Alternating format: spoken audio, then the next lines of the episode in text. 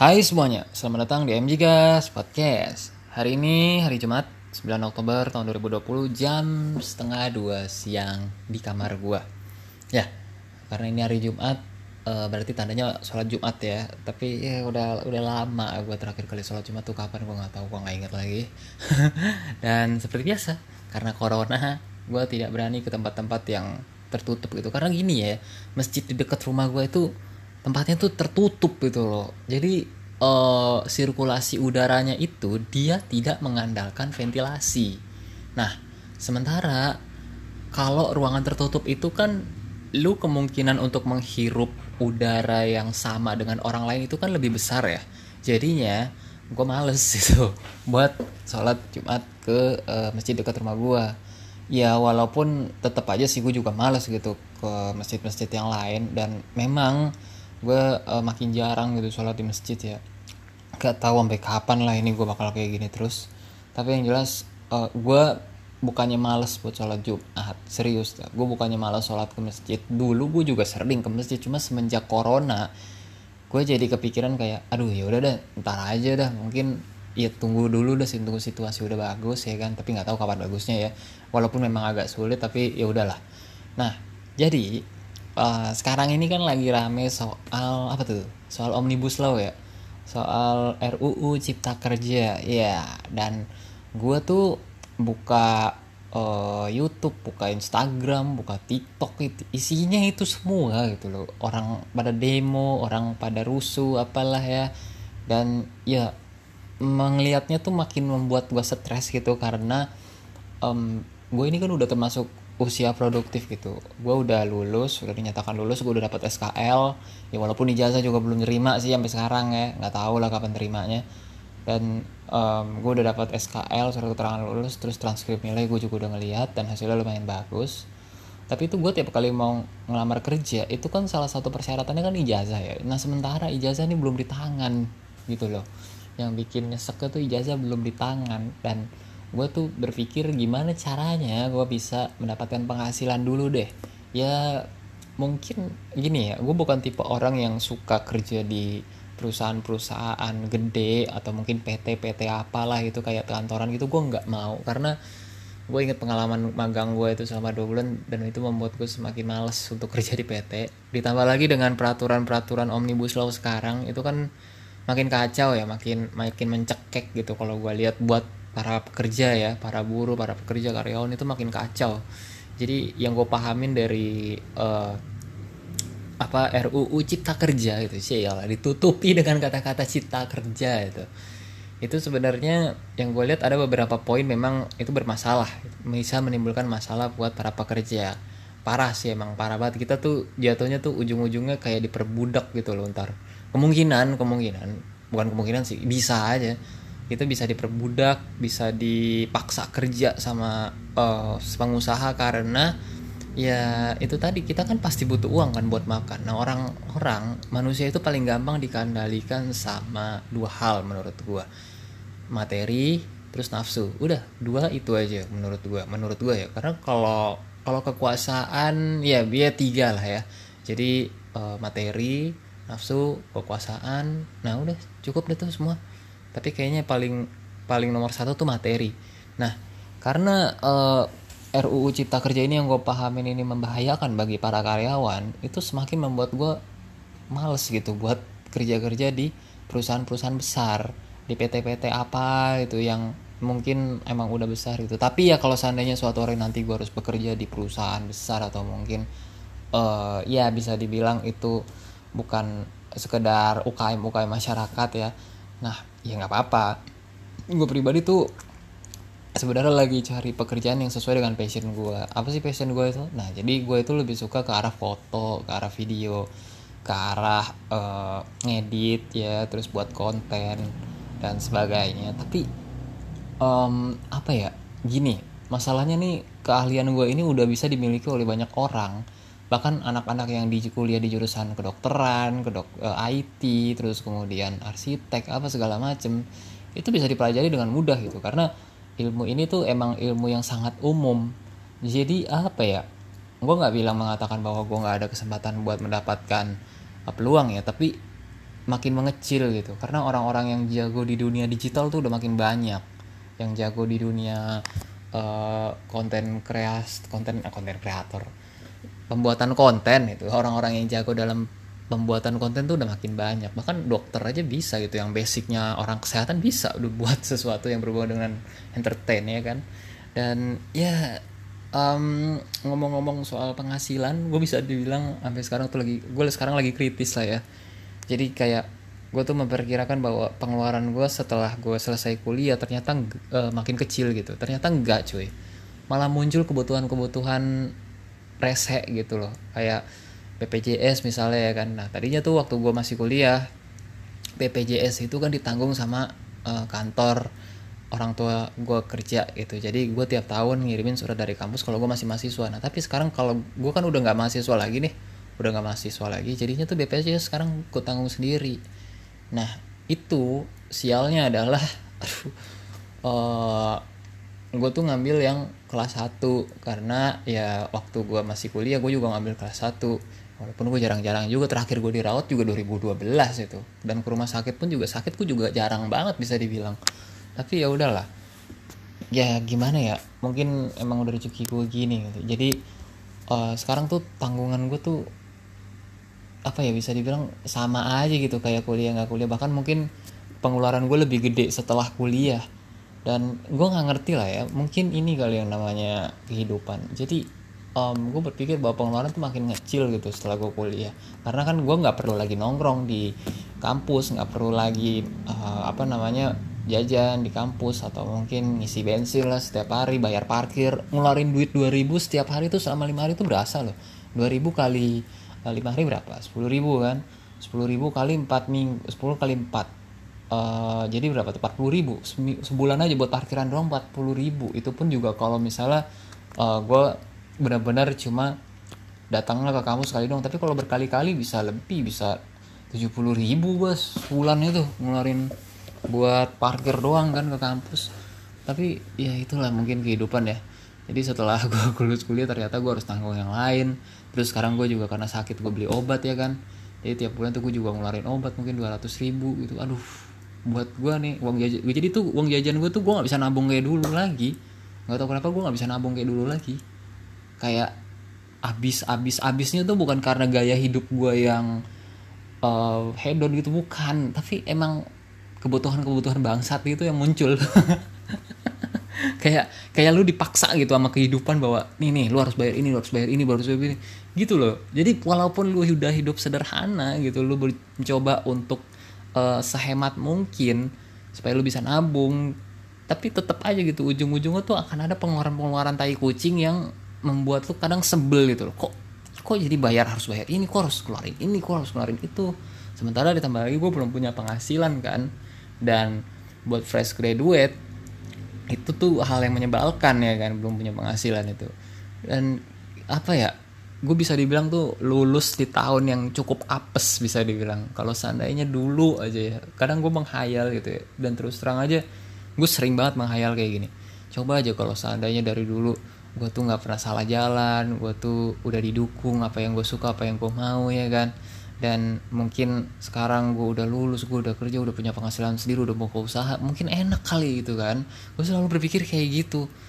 Dan apa ya gue kayak menyesali masa lalu gue terus itu aduh ya allah kenapa sih gue harus pakai salah dulu di situ? Kenapa sih gue harus dipaksa ke sini dulu? Kenapa ya? Dan ditambah lagi gue lulus di tahun di mana orang-orang yang berpengalaman aja dipecat-pecatin itu. Apalagi gue ya kan masih fresh graduate nggak punya pengalaman apa-apa.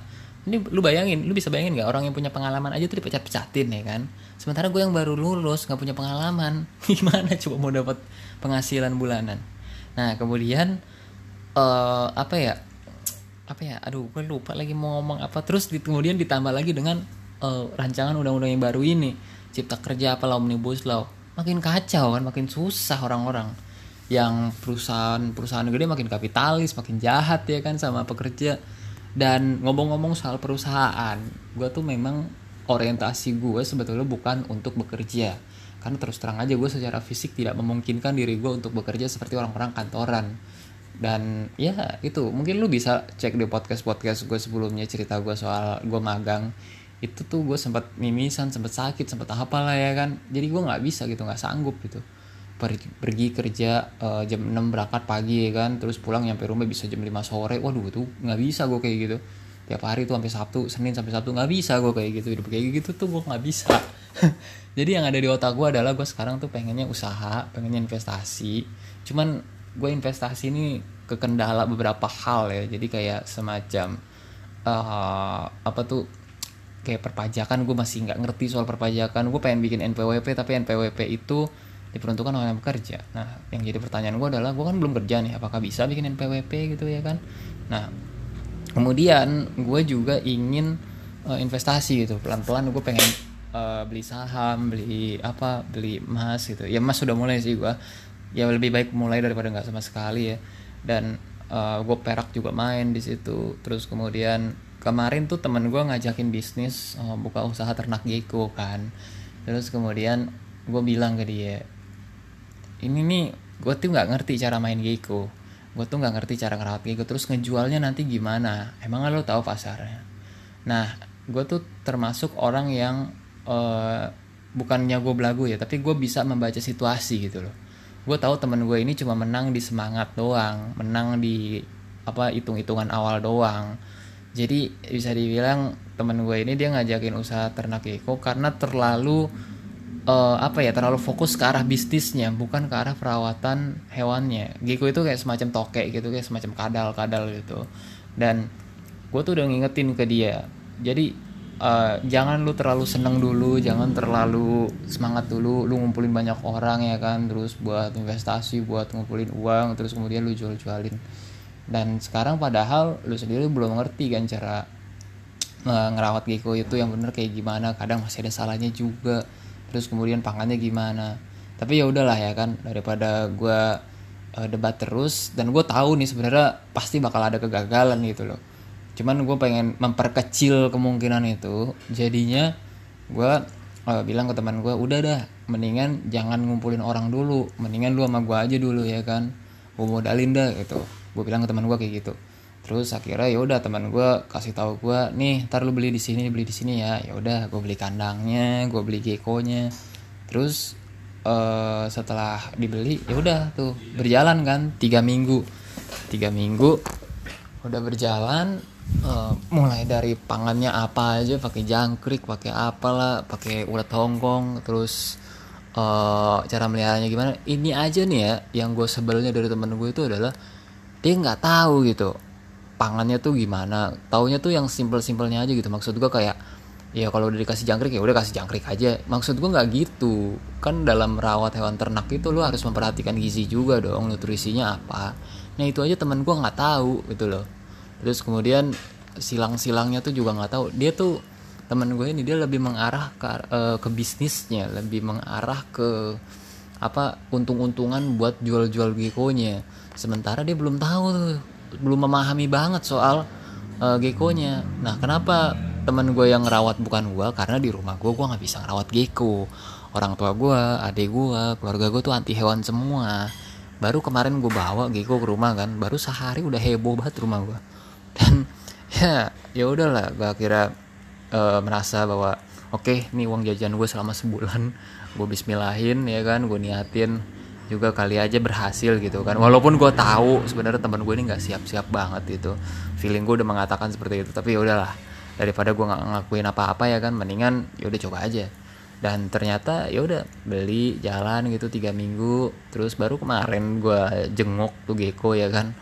Terus uh, eh, gue lihat yang laki-laki yang jantannya tuh lagi ganti kulit yang betinanya juga rada pudar. Nah tadinya tuh gue mengira bahwa Gekonya tuh bakal apa bakal uh, mati gitu karena sakit atau gimana.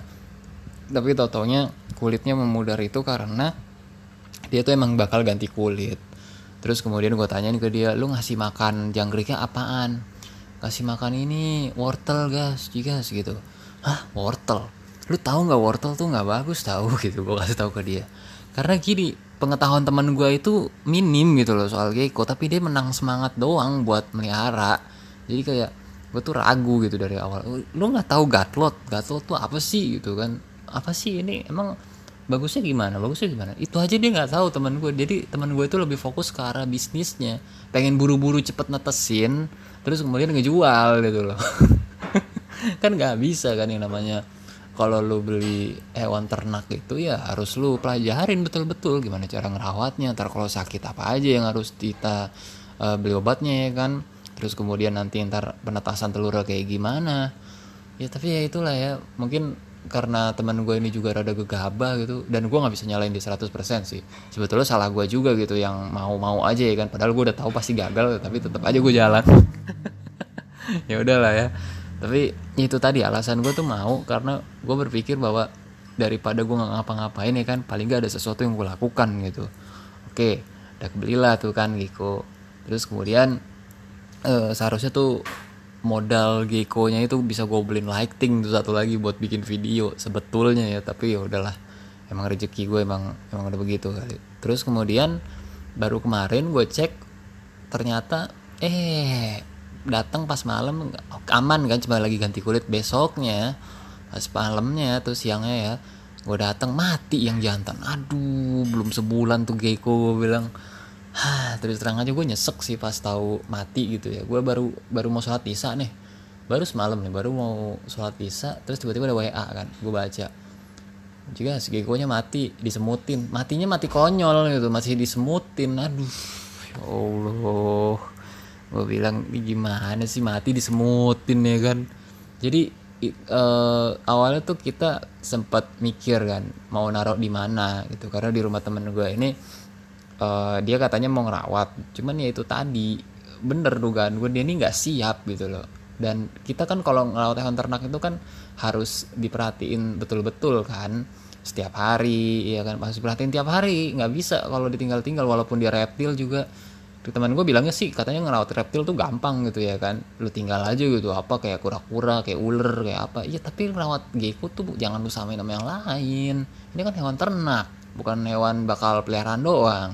Nah, jadi uh, kita tuh lebih concernnya ke arah kalau gecko ini bakal digangguin sama kucing, sama tikus gitu ya kan. Tapi setelah kita taruh di meja gitu yang aman ya, yang kemungkinan aman, tau taunya mati disemutin. Ya ampun, gue bilang ya Allah, matinya mati konyol gitu loh disemutin. Tapi ya udahlah ya.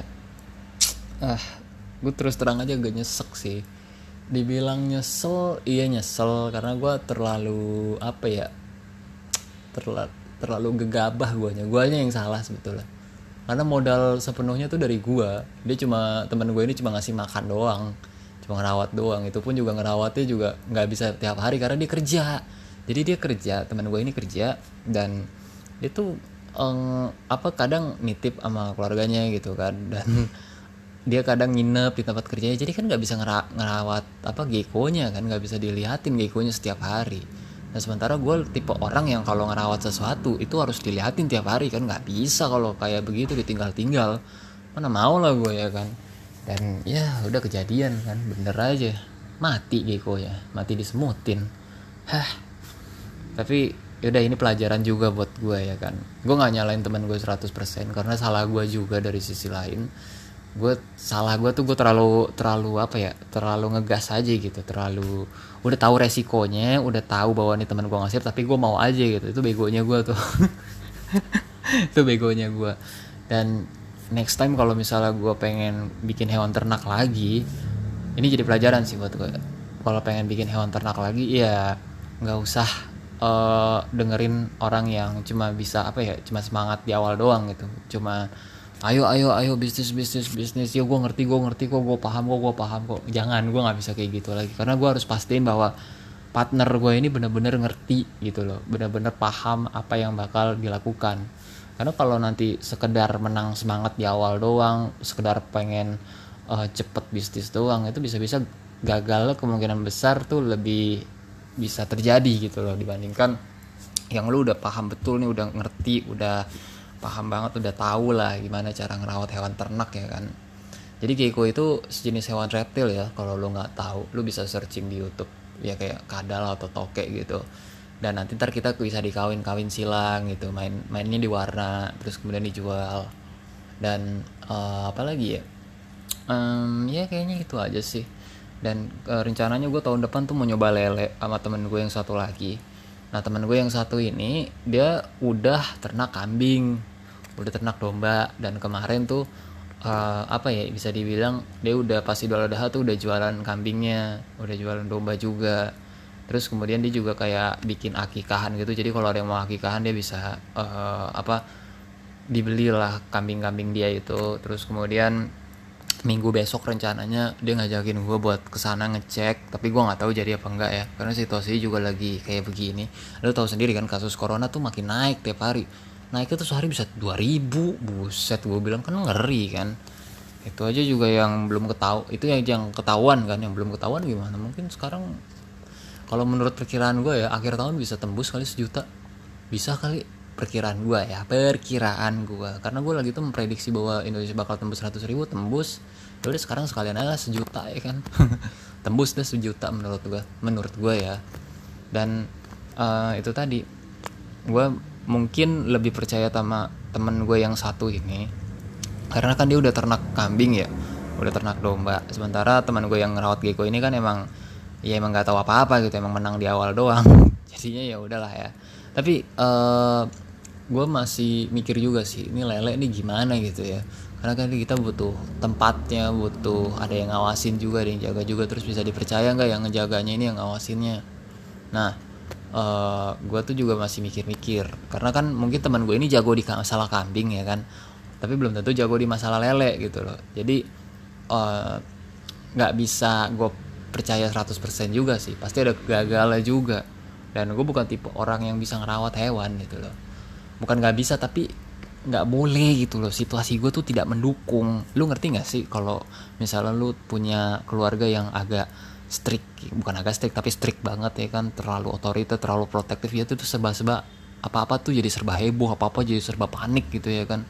Nah keluarga gue tuh tipe kayak gitu serba heboh serba panik serba maksa serba uh, harus begini harus begitu. Nggak bisa gue nggak bisa bergerak leluasa. Ribetnya gue itu adalah seperti itu kehidupan gue gue nggak bisa bergerak leluasa kayak teman-teman gue yang lain. Terlalu banyak rules dalam hidup gue ini di mana kalau gue mau keluar gue harus punya penghasilan sendiri dulu. Nah gue lagi nyari penghasilan sendiri dulu. Ntar lu gue nyalain AC panas juga gue ngoceh-ngoceh ya. Jadi tuh gue pengen punya penghasilan dulu. Ya UMR aja itu oke okay lah nggak masalah ya kan. Cuman ya itu tadi gue tuh mau nyari kerjaan mau nyari penghasilan tuh kendala masalah ijazah gitu loh. Gue nggak tahu nih kapan keluarnya kapan bisa muncul ya gitu gue pengen kok jadi kayak editor editor youtuber gitu atau mungkin jadi videografer youtuber itu yang apa apa buat gue nggak nggak mesti di uh, PH PH gede gitu atau mungkin uh, PT PT ternama. Tapi kalau misalnya gue lolos ke sana ya gue pasti masuk lah ya. Dan balik lagi gue nggak mungkin selamanya di situ. Paling lama dua tahun lah. Paling lama dua tahun tiga tahun lah udah out gue habis itu ya kan. Karena target gue tuh orientasi gue tuh selalu arah usaha selalu arah uh, bisnis dan kegagalan trial dan error dalam percobaan sebuah bisnis itu adalah hal yang wajar. Jadi uh, karena Gecko ini bisa dibilang ya gue intinya sih udah ini kan yang jantan ini udah mati kan berarti kan sisa yang betinanya nih. Nah feeling gue bakal mati juga sih yang betinanya gitu. Feeling gue ya mengatakan bakal mati juga tapi ya udah lihat nanti apakah bakal bisa berjalan atau enggak dan katanya sih teman gue yang ngerawat ini katanya dia pengen ngeganti lagi gitu yang buat jantannya. Terus gue bilang gini e, kalau misalnya udah ada uangnya langsung beli. Cuman kata teman gue kan teman gue ini kan dia nggak punya modal tapi gue punya modal gitu. Nah yang ngerawat dia yang punya modal gue gitu loh. Jadi jatuhnya gitu antara gue sama teman gue yang ngerawat Giko ini. Yang ngerawat dia karena dia nggak punya modal nah sementara gue yang punya modal. Gitu terus kemudian Gekonya mati. Nah jadi bukan salah gue dong. Karena kan gue cuma ngasih uh, modal doang. Sementara dia ngerawat kan. Terus dia gagal. Ya udah. Ya udah akhirnya uh, ya udah katanya dia mau ganti sama Geko yang baru yang jantan. Tapi lagi-lagi ya gue merasa bahwa teman gue ini masih belum siap gitu buat bikin hewan ternak gitu buat apa ngasih pangannya yang serius atau gimana. Karena dia juga sibuk gitu sama kerjaan dia. Dan uh, gue juga udah feeling mungkin yang betina nih juga bakal mati. Mati sebelum waktunya. Gue tuh pengen gitu loh pengen nyoba sendiri pengen ngerawat sendiri pengen bisa uh, apa ya kayak nyoba ngerawat Giko tuh gimana gitu. Karena gue udah gue pelajarin tuh gue paham gitu gue udah mulai paham apa yang harus gue perhatiin ketika gue ngerawat Giko tapi ya itu tadi situasi keluarga gue ini tidak mendukung gitu loh kalaupun gue harus memulai bisnis itu ternak itu ternak Giko atau apa itu gue harus keluar dulu dari rumah. Karena kalau di rumah orang tua orang tua gue tuh nggak bisa gitu ada kayak gitu gitu terlalu heboh terlalu ribet. Jadinya gue sekarang cuma bisa ngandelin temen gue doang. Gue naruh uang ya udah mereka yang ngurus gitu. Gue naruh uang mereka yang ngurus. Dan memang tujuan gue dari awal seperti itu. Jadi kan gue cuma investor aja kan begitu ada keuntungan bagi dua ya kan? Dan uh, lagi-lagi ya balik lagi masalah bisnis dan usaha ya. Yang namanya kegagalan tuh udah pasti gitu loh. Tapi gue tuh uh, begonya ya itu. Udah tahu bakal gagal tapi lanjut aja. Jadi ini pelajaran juga buat gue ya. Nih buat lu juga yang pada mau usaha mau buka bisnis pasti ada gagalnya dah. Pasti ada ruginya. Temen gue aja tuh yang cewek dia tuh sempat usaha apa ya? Sempat usaha baju. Terus gue nggak tahu bajunya lanjut apa enggak tuh terus kemudian lari ke apa tuh ke pernak pernik aksesoris kayak cincin anting gitu ya kan. Terus gue nggak tahu lanjut lagi apa enggak dia. Terus pindah lagi sekarang ke minuman. Tuh itu aja temen gue aja sampai pindah tiga kali gitu gue lihat dan nggak tahu sih sejauh ini gue nggak tahu mana yang berhasil ya. Tapi kalau gue lihat kayaknya yang minuman yang berhasil sih. Tapi ya belum pasti juga kan karena bisa aja dalam waktu tiga bulan ke depan udah tutup lagi gitu. Karena sekarang tuh UKM UKM makin, makin banyak gitu loh orang-orang yang jualan rumahan itu minuman-minuman rumahan makanan-makanan rumahan tuh makin banyak gue buka snap story gue buka eh gue buka snap story gue buka story Instagram buka Facebook buka Twitter, buka YouTube, buka apa orang jualan semua. Teman-teman gue pada jualan semua. Ibu gue pun teman-temannya tuh teman-teman tempat kerjanya tuh juga begitu, juga pada jualan. Pulang-pulang bawa selai coklat lah gue nanya tumben banget ibu gue beli selai coklat gitu kan. Apaan nih? gitu. Biasanya ibu gue tuh termasuk orang-orang yang nggak terlalu doyan beli makanan itu ya kan. Terus dia cerita oh temen temen nih uh, tadi di tempat kerja jualan kita beli gitu. Oh iya. Yeah. terus kemudian uh, ibu gua kadang pulang bawa popcorn. Popcorn buat apaan? Kan buat nonton bioskop kan ya popcorn tau taunya teman dia ada yang jualan gitu. Terus kemudian cerita ada yang jualan nasi kuning ya kan roti apa segala macam dibelilah sama ibu gua. Nah jadi tuh lingkungan ibu gua aja teman-teman tempat kerjanya itu udah pada jualan. Udah pada jualan itu. Dan teman-teman gue pun di sosial media juga banyak banget yang jualan cuy. Banyak banget. Sampai sampai gue kadang mikir kayak lu nih sebenarnya jualan ikut-ikutan atau gimana? Gitu loh kalau gue tuh memang pengen gue serius gitu loh terjun ke dunia uh, apa pengusaha. Karena orientasi gue tuh bukan kerja tapi emang jadi pengen uh, usaha itu pengen bisnis. Dan lah balik lagi masalah keseriusan ya. Ada kayak teman gue tuh yang cuma sekali berapa kali snap story udah hilang gitu ya kan. Terus kemudian uh, tapi ini sekarang sekarang tuh udah dipermudah sih kalau kita mau dagang karena kalau orang mau dagang sekarang itu nggak perlu toko buka gitu nggak perlu. Cukup jualan online aja udah cukup udah selesai. Asal marketing lu bagus ya kan konten lu bagus pemasarannya lihai ya cukup udah. Nggak perlu lu sewa-sewa toko di mall kayak gitu tuh nggak perlu sebetulnya. Cukup di lu buka toko di shop uh, online shop ya kan udah. Dari situ bisa yang jualan deh ya kan. Nah gue pribadi juga gue tuh uh, pengen usaha di berbagai bidang sebetulnya selain hobi gue ya karena gini uh, untuk mengikuti hobi gue ini kan perlu modal ya. Ya kalau misalnya gue bisa langsung terjun ke hobi gue ya bagus sih. Misalnya kan gue suka film nih bukan misalnya tapi gue emang suka film gue suka bikin video gue suka bikin foto gue suka bikin apa drama-drama uh, gitu gue suka banget sama hal-hal kayak gitu cerita-cerita. Dan gue memang fokusnya pengennya ke sana tapi channel gue untuk mengarah ke sana tuh sempit gitu loh sedikit banget nggak bahkan tuh kayak nutup gitu loh peluang gue buat ke sana tuh nutup. Karena lingkungan gue itu nggak ada yang kenal dunia gue gue punya teman-teman yang lebih ke arahnya kayak pekerja kantoran anak IT ya kan. Terus kemudian uh, apa kayak ke proyek ke pembangunan gitu. Terus kemudian apa lagi ya? Ke arah psikologi gitu atau mungkin apalah ya kan. Terus kesehatan anak farmasi. Gue lebih banyak pun punya teman-teman kayak gitu jadi kayak dunia gue ini nggak ada gitu loh. Nah gue pengen bergerak tuh nggak berani gitu loh. Bukan nggak berani ya nggak bisa karena dunia gue ini perlu tim gitu loh. Kalau gue pengen ngejalanin dunia gue ini pengen ngejalanin hobi gue ini itu perlu tim. Sementara tuh gue aja buat nyari orang tuh susah buat ngebentuk tim tuh susah itu loh. Gue pengen banget gitu tiap uh, minggu gitu ya kita ada produksi film gitu web series tak payang di YouTube ya kan jadi nggak nganggur gitu maksud gue dan kita menghasilkan sesuatu kan lumayan kan kalau misalnya ada uh, orang yang ngeliat uh, bikin film atau apa gitu. Terus kemudian uh, gue juga seneng kan bikin bikin kayak gitu. Nah ini gue ini itu pengen banget bisa punya tim bisa punya tempat-tempat yang bisa enak dipakai buat syuting.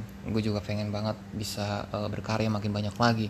Tapi itu kita perlu tim dan kita perlu dana nah sementara orang-orang di lingkungan gue nggak mendukung gitu. Teman-teman kampus gue udah pada mencara semua kan jadi susah buat dipertemukan.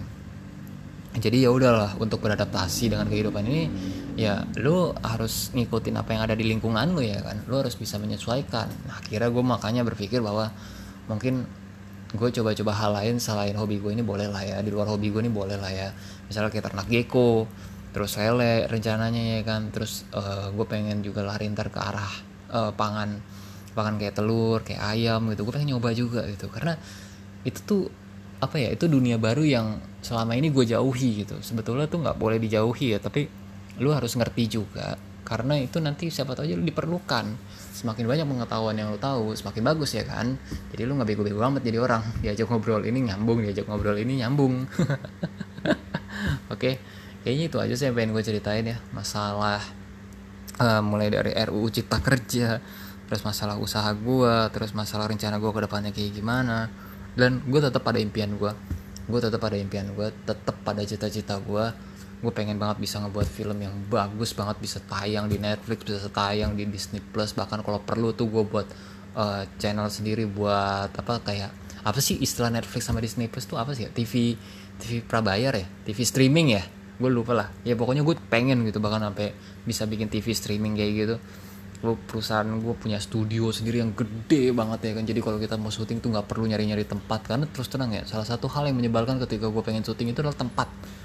Lu punya alat lu punya talent tapi lu nggak ada tempat tuh sama aja bohong gitu loh. Karena gue ngeliat tuh salah satu hal sakral yang penting ketika lo akan membuat film itu adalah um, lu tuh harus punya tempat gitu loh nggak usah ribet-ribet dah. Satu rumah aja satu aja rumah aja tuh udah cukup gitu. Lu tahu kan film pengabdi setan? Itu kan gue lo diperhatiin kan syutingnya itu lebih banyak di rumah. Dan rumah itu tuh apa ya banyak yang bisa lo eksplorasi. Bahkan gue buat film aja untuk skripsi gue itu syutingnya di rumah cuy. Syutingnya di rumah. Nggak ada keluar keluar ada sih beberapa scene cuma sebentar banget. Hitungan detik malah. Sisanya tuh kebanyakan di rumah jadi uh, apa ya gue pengen punya rumah gitu. Gue pengen punya rumah gitu yang gede gitu. Jadi enak gitu ya kan buat syuting buat ini buat naruh barang atau ntar rapat sama tim kumpul kru gitu ya kan. Itu gue pengen banget. Dan semoga aja itu tercapai dalam waktu dekat ini. Oke terima kasih sudah mendengarkan podcast gue ya, udah lama juga gue nggak bikin podcast dan ngoceh-ngoceh sepanjang ini.